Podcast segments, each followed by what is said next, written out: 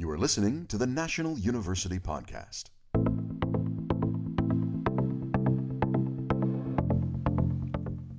Hello, I'm Kimberly King. Welcome to the National University Podcast, where we offer a holistic approach to student support, well being, and success, the whole human education. We put passion into practice by offering accessible, achievable higher education to lifelong learners. Today, we are talking about growing your small business. Some great advice coming up, and uh, kind of age old advice, which is uh, always in season. So, we talk about having enthusiasm for your business, outsourcing, working smarter, not harder, and utilizing the hardest part into human resources, really keeping good people around you and learning how to delegate that authority. Some great advice today coming up on the show. On today's episode, we're talking about how to take your business, your small business, to the next level. And joining us is Dr. Rickard Briggs. Dr. Briggs is a committed and well accomplished global entrepreneur and academic with over 30 years of experience in business and academia. He has founded, launched, and developed seven international business related to asset management, healthcare, business process management, insurance, and consulting, as well as developed international partnerships with companies in North America, Asia, Australia, Africa, and in the Middle East. And we welcome you to the podcast, Dr. Briggs. How are you? I'm very well. Thank you for asking, and it's a pleasure to be here. Well, it's great to have you. Why don't you fill our audience in a little bit on uh, your your passion and your mission before we get to today's show topic? Absolutely. So uh, I have pretty much for most of my life been working as an entrepreneur. I started my first business at the uh, prime age of 12. yes, mm. it was it wasn't a paper route, it was uh, outsourcing which ultimately became uh, the foundation of my main business that I opened up in my 30s. I took that global. We went international or excuse me, we went domestic within 6 months and then we went international to three countries within six months. Then we went global within the year. Ended up having uh, just over 500 employees that we had the majority located outside the United States, and the and the majority of the management, as well as sales, accounting, legal, and such, were based here in the states. The idea or the concepts were that we had the core individuals based out of the states, and then we outsourced the the billing, the telephones, and the data service offshore. Wow, that's incredible. And to think you started at such an, an early age, you must have had some uh, great role models around you. Um, I did. I, I, I, grew up in I grew up in New York City, and there was a lot of innovation, opportunity, as well as enthusiasm for individuals who were looking to do things differently. That was ed, uh, that was proffered by not only the uh, school, the teachers, but also all of the individuals within the community that I lived kudos to you. That's wonderful. And thank you for being a mentor to all of us now who uh, have the pleasure of listening to, to this podcast. Today, we're talking about how to grow your business and how to take it to the next level. And so, Dr. Briggs, in your opinion, what are the most critical components needed to elevate a business to its next level of growth? Indeed, that is a, a great question, and one of the found, foundational ones that I utilize when I talk to individuals looking to grow their business. Arguably, the most important element from my perspective is enthusiasm. Quite frankly, if you're not committed to your business, then you're going to have difficulties convincing other people to invest or otherwise become involved in your business. So, having uh, the mindset of development is internal. You have to be able to project to not only to your employees but to your investors and to the community that you want to grow. So it is extremely important that the individual focuses primarily on their mental health and their uh, enthusiasm to developing their business. Without that enthusiasm you're going nowhere. Such a good point and i can hear your enthusiasm and obviously your passion uh, can you share a specific instance where you successfully scaled your business operations and the lessons you took from that experience? Absolutely. Uh, actually, I have an interesting story in reference to that uh, first story that I told you when I was 12 years old. And I'll explain that in a little bit more context to give you an idea on how I developed that opportunity. But then I took that information, I've applied it throughout my life. So I was 12 and I, I grew up in New York City. We had a local community and I was involved with the local football team. Our, our little community had a football team. Uh, East Midtown Plaza Rangers is what we called ourselves. But nonetheless, we played uh, actively in the afternoons. Now, I worked part time. At 12 years old, I delivered dry cleaning. All I had to do was go to Howie's place. He was a local dry cleaner, and I spent about two hours. I would take the dry cleaning and I would deliver it. I was uh, I got twenty five dollars for my shift, so it was a flat fee, and I was able to retain the tips and gratuities from the deliveries. One day, my team wanted me to play football, and I said, "Ah, guys, I can't, I can't. I have to go and do my my work." And they said, "Hey, Rick, how about we come help you? Then you can get it done really quickly. Then we can all go play football." I said, ah, yeah, that's a great idea.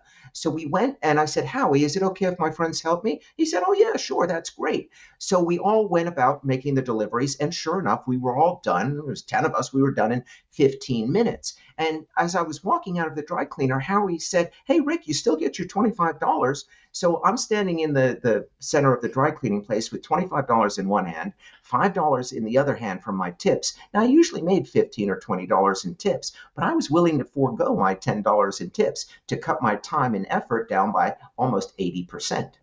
so, so it became that out early. That's Right. I am standing in the shop, looking outside, looking at my friends, looking at the money, and it, it I didn't understand the concept yet of outsourcing, but I knew I was onto something. And thereafter, I asked my friends on a semi-regular basis to come help me. So I was able, and they were ecstatic. They all had five or six dollars in their hands from the tips that they made, and that was their first job. So it was a win-win unilaterally. How Howie was hmm. excited because the customers got their deliveries quicker. I was excited. I made a, a, almost the same amount of money in a fraction of the time, and my friends were happy. They all had some money. In a roundabout way, that is not a bad example of a business development opportunity.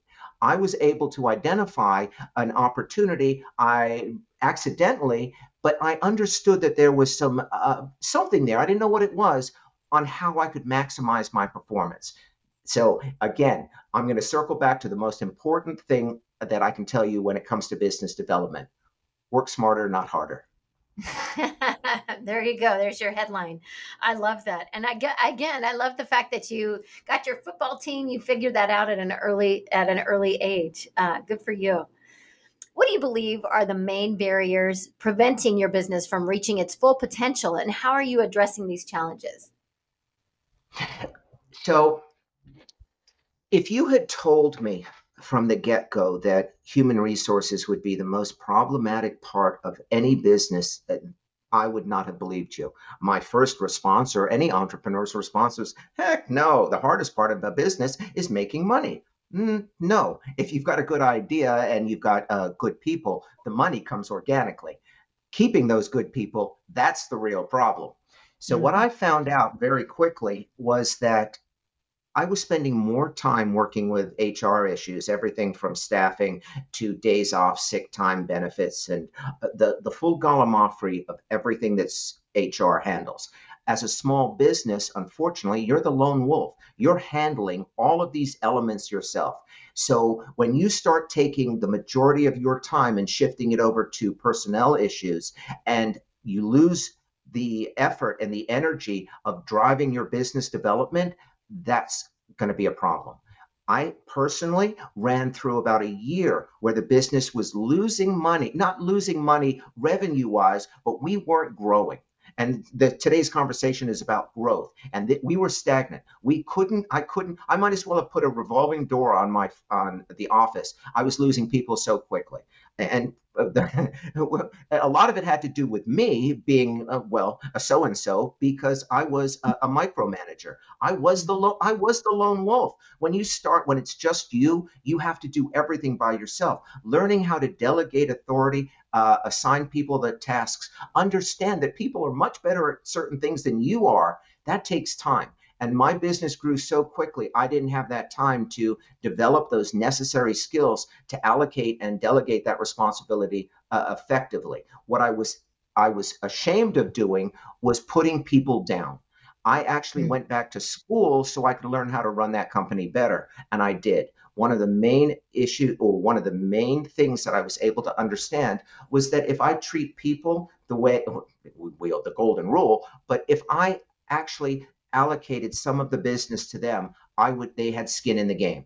So immediately, one of the major uh, considerations that I undertook was changing it over to an employee-owned company. At that point in time, I never lost another executive thereafter and good for you that you went back to school to figure that out because again delegating that authority and and not to say that you're a control freak but it's your baby right? This is your business. And so when you're doing everything it's hard to let go of the reins a little bit. So uh, you know sometimes you do have to go back to school. That's that is great.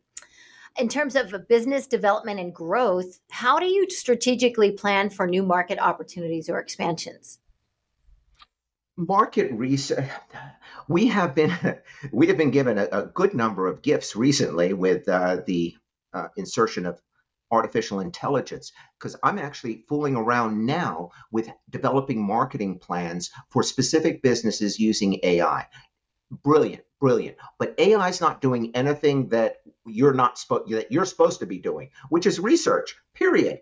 You have to understand your market. You have to understand whether or not your market is oversaturated under uh, uh, under uh, fulfilled. You need to be able to delegate and responsibility to individuals within your organization to find those opportunities within your market to grow your business or outside your market to further expand your business that's a good point. And you know what? It's so funny. We think we have all these talents and we're great at everything, right? Until we aren't. and so, uh, again, delegating that and finding people's sweet spot, that's uh, that's a great leader. Can you elaborate on how you foster innovation within your organizations to stay competitive and stimulate growth? Yes, uh, every day, every day. Uh, so not a day goes by that I'm not thinking about how I can encourage other people to be more creative. And innovation and creativity go hand in hand. And I'll share this one story. An, an organization, by its nature, creates a culture. And that culture is extremely important to its growth if you have a poor culture or a poor work uh, environment, your company's not going to be successful. I mean, I've just seen that too many times. And I, I think we talked about this a little bit uh, in the past about cockroaches, about the individuals who just want to, you know, scurry away at five o'clock. Well, no, what we want to do is we want to create organizations where people want to want to be there. They, they want to do their best work. And one of the things, and I'll share this story. This story is about Brenda, who was one of our uh, staff accountants. She was let me put you a visual here. She looked like a librarian, a 65 year old lady, very thin, uh, round rim glasses, you know, hair hair up. You, you, got the image now. So, and she was very very diligent with her work. She loved spreadsheets, and you. And I say that laughing because I hate them. So anyone who loves spreadsheets is is my idol. anyway, she um, she we had this copy machine in the office. Now the, the, where, where she sat was in the center of the office. The, we had offices around and then we had cubicles in the center. She sat in one of the cubicles in the center right next to a giant copier that we called goliath. Now goliath turned on in the morning and it made this horrific noise. It sounded like a locomotive train going through the office. And it took about 15 minutes for the thing to boot up. so, which I'm sure irked Brenda. So, so Brenda, I came in one day and I had to walk by, past Goliath every morning in order to get to my office. And one morning I walked through the office and Goliath was gone. and I yelled and I yelled out and I said, "Oh my God, we've been robbed! Someone stole Goliath." Brenda, Brenda popped out of her cubicle with wire rim, wire rim glasses and all, and spreadsheets in hand, and she said, "Rick, Rick. And I said, Yes, Brenda. She said, uh, she said, I, I, I moved Goliath. I said, What? I said, How'd you move Goliath, Brenda? She says, Well, not me, not me. I had the maintenance crew do it. And I said, Why'd you do that, Brenda? And she said, Well, I've been running some numbers. And I said, I bet you have. she laid out her she laid out her spreadsheet and she said, I've been evaluating the usage of Goliath for the last 30 days. And I've come to the conclusion that if we move Goliath to the other side of the office, we will save hmm. 14.5 business hours, which translates to almost $1,800 a month in savings. And I said, oh. Brenda, really, how did you do that? And she said, Well, I also discovered that people are actually wasting a little bit of time over here because they tend to talk a little bit too long. And I said, ah, Oh, Brenda, okay. I said, And where did you move the copy to, Brenda? She said, Come with me. I put it on the other side. I said, Oh, great, great, Brenda. So we went to the other side and I said, Oh, Brenda, oh, I'm so proud of you. I said, Here, plug it in. And so Brenda bent down. She went to plug it in. She looked at the plug. It had five prongs. The one on the wall had two. She said, Uh oh. And I said, Huh, I wonder, maybe that's why Goliath was on the other side because it needs a special plug. And she goes, Oh. And I said, But here's the thing what did Brenda get? Brenda got a $250 gift card to take her family out to dinner that weekend so nice. because what she did was completely outside of her comfort zone. And it was yeah. the environment that I was creating in that organization, which is innovation. She mm-hmm. was an accountant by sheer nature, and she took her skill set, saw an opportunity to help the company, and did it that's rewarded hands down every single time. And, and we call that intrapreneurship. That's where individuals create opportunities or new innovative ideas within the company that they work for. And entrepreneurship is more common than entrepreneurship. Quite frankly, in today's organizations, if you're not contributing to that organization's bottom line, you will be passed over. It's not so much doing your job today, it's doing more and helping the organization grow is the key. Boy, to be heard loud and clear, by the way, I feel like that is missing. And so, just even and another example, and I love, I think we should all have a Brenda in our lives. I love that story. So, thank you for, for sharing that. But, you know, even when you go, uh, I don't know, maybe an airline or, or a business, and you have somebody there that really can't uh, make make that executive decision right there. Maybe an airline might be too big, but even at a fast food place or something where they're like, no, they have those boundaries or those rules and they won't think outside the box. I think customer service and entrepreneurship is definitely missing today and, and should be taught and everybody should should do that. Not to to waste money with the company, but just even that customer service. And I love that story about Brenda. That's a great story a, a lot of that, and I'm just going to add on to that. A lot of that has to do with uh, uh trust. Mm. Trust mm. is the key is the key word in that. If uh, leadership does not have trust in their employees to make decisions in the in the organization's best interest, then you don't have a good working relationship. You yeah, have to so trust true. your employees to make. And even if the decision is the wrong one, that's fine because quite frankly, we'll learn more from our mistakes than we will from our successes and that's great leadership right there. I think you know that's wonderful. That's that gives me great hope, and that you're the one in the teaching. Splendid. when you consider your growth journey, how has your leadership style evolved? And what impact has it had on your team's ability to help this business grow? That right there is a fine example with Brenda. But do you have any other uh, stories that you can share? Well, yes, actually, I think I touched uh, on it a little bit when we first started talking. In essence, I was a so and so.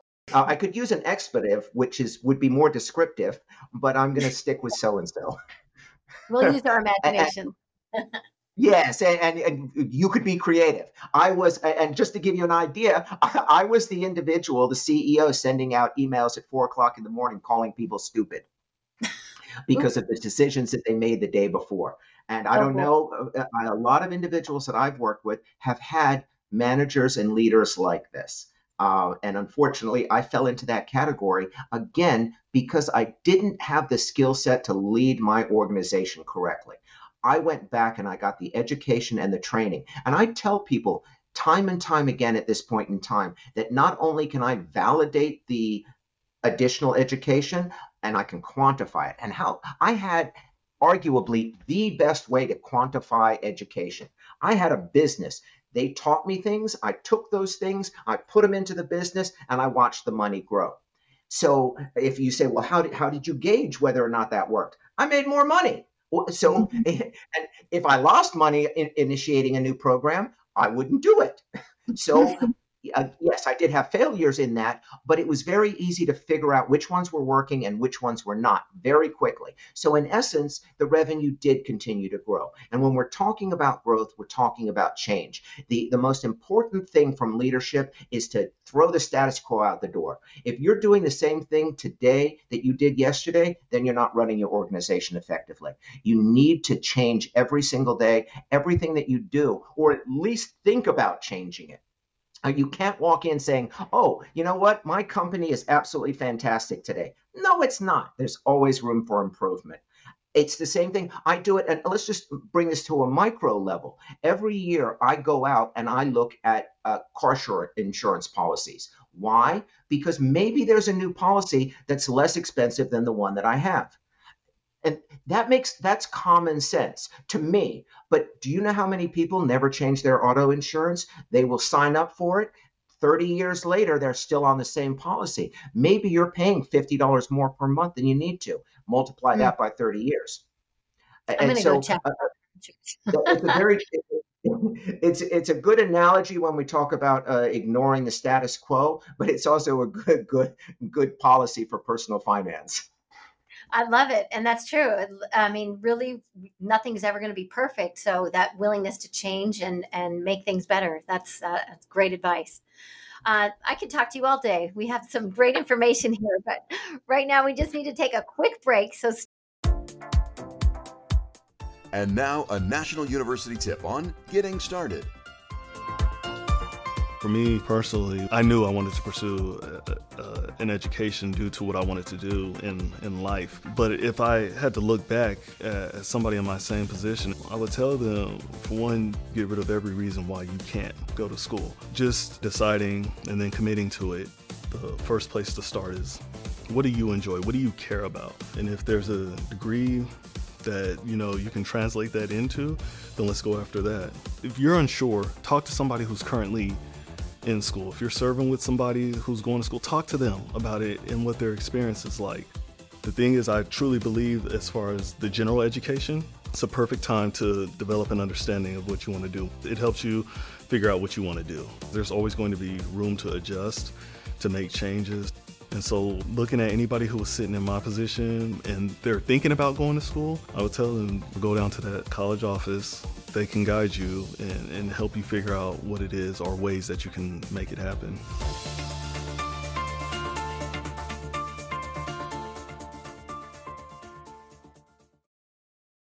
Stay with us. And now back to our interview with Dr. Rickard Briggs, and we're discussing how to grow your small businesses. And so, Dr. Briggs, great information, and I love all your examples. Can you discuss any strategic partnerships or alliances that have significantly influenced your business's growth trajectory? Yes, uh, uh, that's an easy question to answer. However, it may be more complex for a lot of individuals, primarily based on whether or not you subscribe to a nationalistic approach to doing business or a globalistic approach to doing business. I have always embraced globalization as a key factor in the development of any business, whether or not you're advertising to be an executive assistant, uh, uh, part time, mm-hmm. perhaps helping someone, whether or not you're even running, and I'll say this, a bakery. Well, you're going to say, well, bakery, why, why would I outsource items uh, from a bakery to, let's say, the Philippines? Ah, but what does a bakery do? A bakery sells product and service or products to the local community. So perhaps you could outsource uh, your marketing campaign to a foreign entity for the for a fraction of the cost, allowing them to do the marketing for you because everything's digital. You, I mean, we're talking now. We're three thousand miles apart. Everything's available online.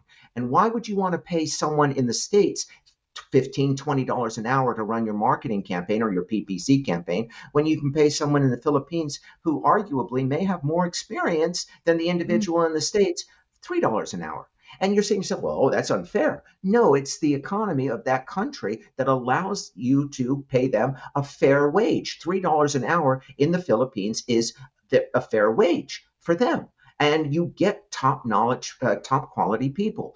The same holds true unilaterally for almost every service. You can, if you have a bakery, then you have accounting that needs to be done. You could outsource your accounting, your tax service to an accounting firm in India.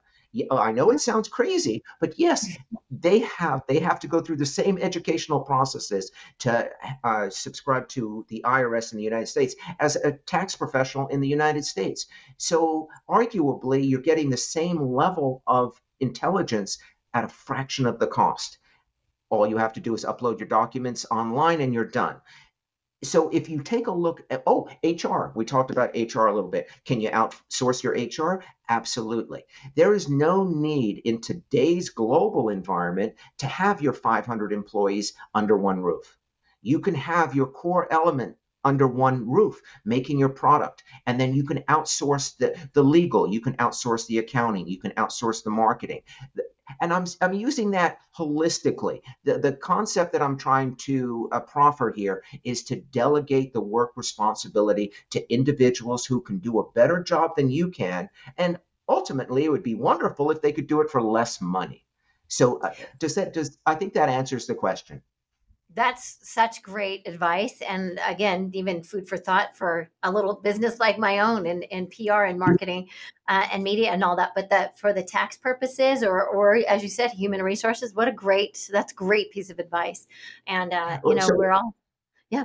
Well, i'm going to add on to that really quickly because there are several companies uh, that have platforms where what you do is you if you have a project you go and you post your project and people bid on it so you'll get oh. bids from, uh, for example, uh, and I tell students to do this because students are asking me, oh, I, I need a proofreader and I don't want to pay a dollar fifty a page. And I tell them, go to Guru, tell them what you're looking for, and you will get 15, 20 offers to proofread your work for pennies uh, on the pennies per page and they'll say, well, where are these people located? All over the world. You'll have uh, librarians from the Ukraine offering to proofread your work. You'll have uh, English teachers from the Mediterranean offering to do mm-hmm. the same thing because it for them that's their side hustle and they'll take a few extra dollars. I mean, quite frankly, you're an uh, as an adjunct professor, you're only getting a, perc- a small percentage of what a full time faculty member makes. That's okay for you. So I'm sure it's okay for someone in France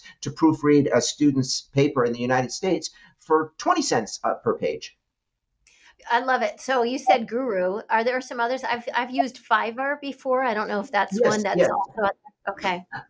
There's a number of different sites. The, the, the simplistic way is, you know, uh, uh, bid for work, uh, do a Google search, bid for work, and it'll list all the sites. Okay, good, good to know. Thank you. So, but great advice. I love that. How do you uh, balance short term needs such as cash flow with long term objectives like sustainable growth? That's an excellent question. And uh, uh, again, I, I will say that one of the major dilemmas leadership and owners face with businesses is revenue. There, the concern for generating revenue, unfortunately, sometimes is the old, you know, can't see the trees through the forest, right?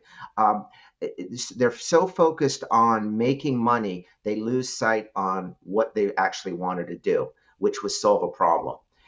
Mm-hmm. I tell people s- six days and twice on Sunday that ignore the money, focus in on fulfilling the product or the surface uh, or service, excuse me, and the money will take care of itself. If it's not, then you don't have a viable business and you shouldn't have opened it up unless you prototyped it and that's a different that's a different story we're talking this is after we prototyped it after we've had a, a viable business we know it's up and running it's doing good worry less about the money, focus more on the product or the service, the money will take care of itself. Some more great advice. And I feel like in today's uh, environment, uh, just I, th- I think the younger kids, they want to make that money, want to make that money. So your advice, yeah. I think, is golden. Um, so, from a legal standpoint, what potential challenges do you foresee as your business scales and how are you preparing for them? Great question again, and it's this, uh, but I will put legal in the same category as accounting, uh, tax, anything that is ancillary to your product and service. everything is changing on such a quick basis. The company that I, uh, my major company, uh, we had, I'm going to say about three or four lawsuits a month. And what Yes, we did. Uh, I mean, we were sending out millions of mailings every every month. when you're dealing with that sort of volume, people get upset sometimes. And so we had three or four lawsuits every month. We would get these letters, and our we had corporate counsel, we had staff account uh, staff attorneys and such. Generally speaking, they would settle them relatively quickly. It, it, basically it was more of a shakedown than anything else. But quite frankly, we would settle each one of those cases between five and ten thousand dollars. And you're saying, oh, that's. That's a lot of money. Yeah. No, because it became part of your operating expense, just like your electric bill, just like your water bill. We had a legal bill every month, and it went from when we first started. We just had one attorney that worked for us, and his salary was oh, 100,000 a year, so we only had X amount of expense per month. As we started getting more lawsuits, we had to add more and more and more until we had corporate counsel and four staff attorneys just to handle the, the issues that we had. But when you factor that into an operational cost instead of an ancillary or an unexpected cost it makes the that's the only way that you can do it. So every single month you need to have a budget that is consistent with your growth potential and that includes legal. So if your legal budget if you have even if you don't have a, a need for legal right now there has to be a legal budget and money has to be put aside for that bucket whether or not it's being spent or whether or not it's being utilized in other areas, there has to be an allocation for that. If you're not allocating your funds to project possible issues, then that could be problematic in the future. Some more great advice, and that's so true. I think um, that's Thank you. The, the other thing too is, and I'm just going to add on to that really quickly because one of the things that is the uh, that falls in line that popped into my head for legal coverage is E&O insurance, uh, errors and omissions, which is one of the insurance policies. And uh, everyone always tells you, you know, always get more insurance than you need. And that's the same thing with attorneys. Yeah, that's always true. have always have more attorneys than you need.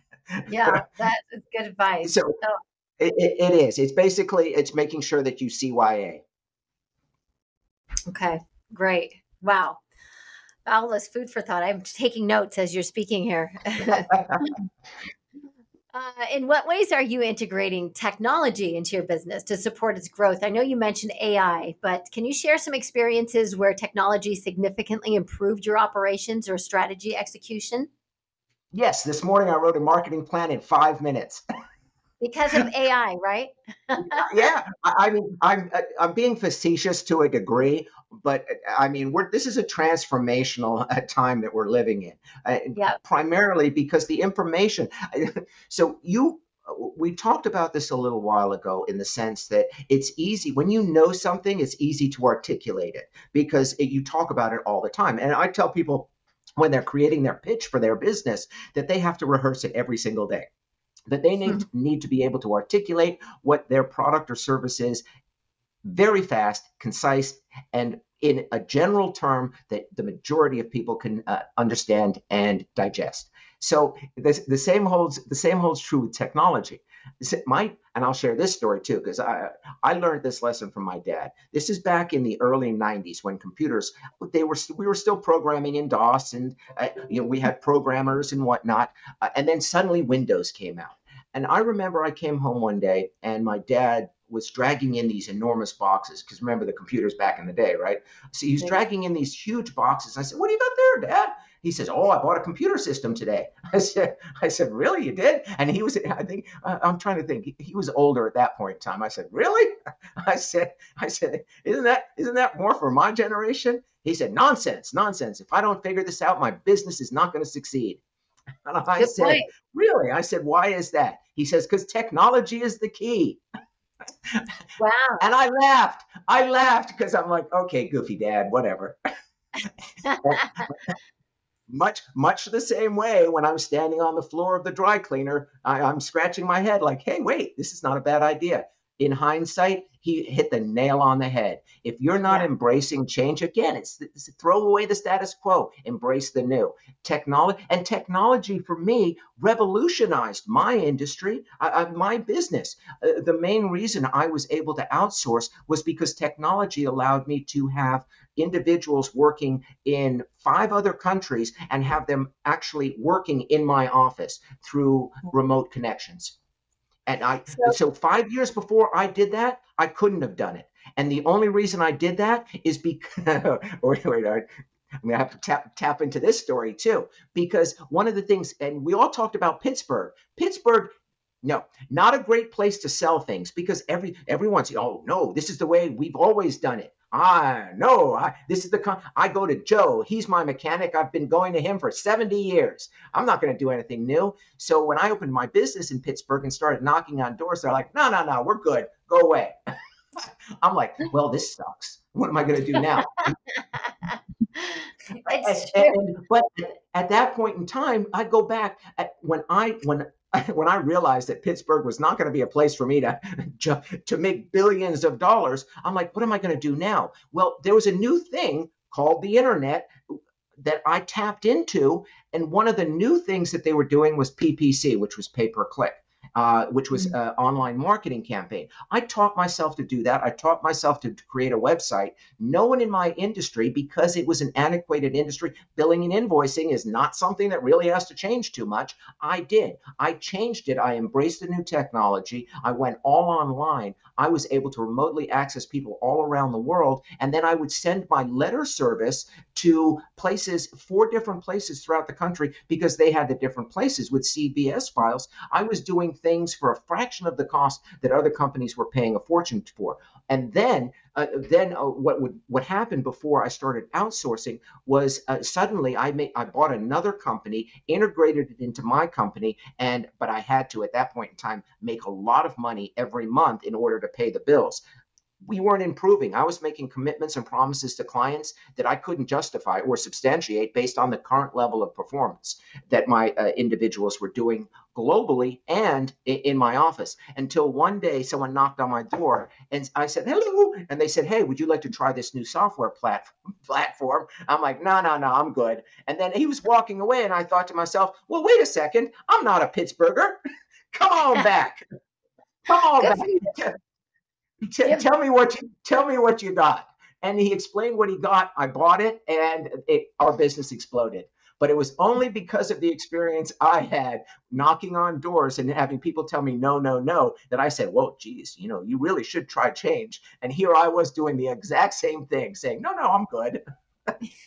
and see i love so, that because you're you're innovative and you uh, say yes you know i mean that you talked about that in the very beginning that willingness to change and be open to yeah. things and and that's uh, that has changed your business model so i, I love that story. And i love that you taught yourself how to do your you know all your online and your marketing and your website so that sometimes we do need to to really stretch ourselves so that we can put ourselves in the driver's seat too a, a, lot of a lot of it had to do with I, I had no money. yeah, yeah. when I when I started my business, I put everything into the to buying the building. I, I, had I was flat broke. Every penny that we made for the first few years went right back into the business. So on that, I, yeah, you, when you own a business, you learn to be frugal very quickly. Very quickly. Absolutely. You know, which is a beautiful thing because that uh, in essence for me i'm like okay what do i need to do here? I need to develop a, a different marketing strategy. How am i going to do that? Well i can't afford to hire a marketing company. Oh well i guess i better do it myself. What am i going to do? And i started doing some i started doing some reading and it worked. That's I, great. i'd like to think i'm a i'd like to think i'm a good teacher.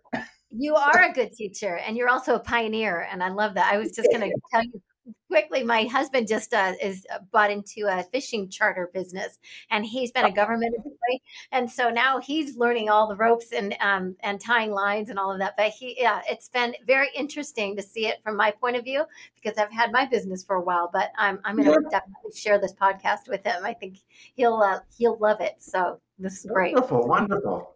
Yeah so, how do you approach talent acquisition and development to ensure that your team can support and drive your businesses to the next growth phase? So, again, another great question.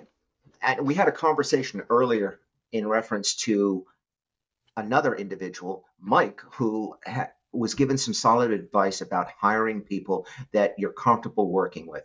And yeah. indeed, that is uh, sound advice. Quite frank, and we talk about this more in partnerships than we do with employees because uh, in partnerships there has there's an, integral relationship, not only emotionally but financially as well. Those things we're tied together by those in comparison to employees versus leadership, where there is a you're working for the same company, but you don't have that level of responsibility and commitment to each other. Uh, uh so, employee staffing it, it becomes a very difficult endeavor based on the turnover. One of the things that I've had the biggest problem with in my history, and one of the most common complaints that I have from other businesses are the number of individuals that are hired that only stay for a short period of time. And that's extremely pro- problematic. And there's been a number of, and there's empirical evidence that the costs related to a poor hire. But the but what's really not discussed on a regular basis is the the, the moral destruction it does to the, the company. When you take away the morale of uh, you you hire someone you're going to assign them a mentee. That mentee is going to take them around for two weeks. They're going to expend x, uh, x amount of energy in order to train that person and suddenly they've left. Well that doesn't do the company any good. They've just lost thousands of dollars on the hire. But more importantly, the person who you have as a good employee, because you basically, that's your best employee. You want to put your best foot forward, so you assign your best to train. Well, mm-hmm. guess what happens? You're sucking the lifeblood out of your organization by assigning them to individuals. They're going to uh, be dismissed or leave quickly.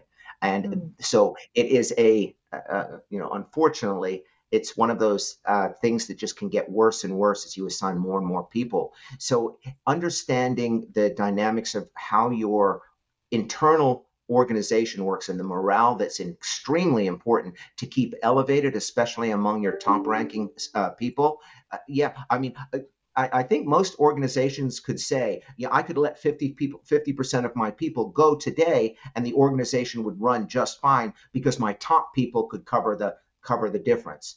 And unfortunately, that's not the way that you want to operate your business. You want to have 50 people that will run your business. And if you lost one of them, it's going to hurt. Mm-hmm. Okay, that's a good way to think about it too. But you're you're right. I think the employees make everything. Um, wow. So, do you do one-on-one coaching as well? on, on that employee, and I just let me just wrap that up uh, because I think it's an important point. Too many people focus in on the quantity and not the quality. Mm. Um, and, and, that and the reason they go for the quantity is because they have a high turnover rate. Yeah. You see, you see how that is a catch twenty two, and that's the real problem. If you're hiring good people, you they mm. won't leave if you have a good corporate culture, they won't leave. And that's what you're that's the objective that you want. And if that was the dream, then HR wouldn't be a problem. And that's so great. I just found out that one of my clients, he has had employees, he's a dentist and he's had employees, probably six of his employees have been there 25 years with him. And I'm like, that's mm-hmm. unheard of this, this And that's a family. That that's yeah. that is family. a that's a family.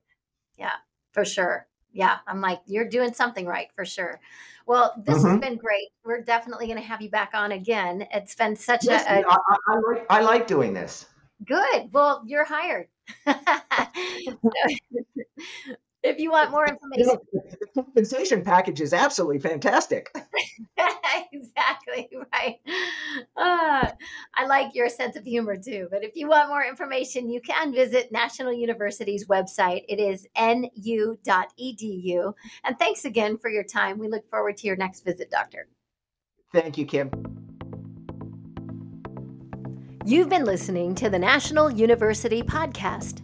For updates on future or past guests, visit us at nu.edu. You can also follow us on social media. Thanks for listening.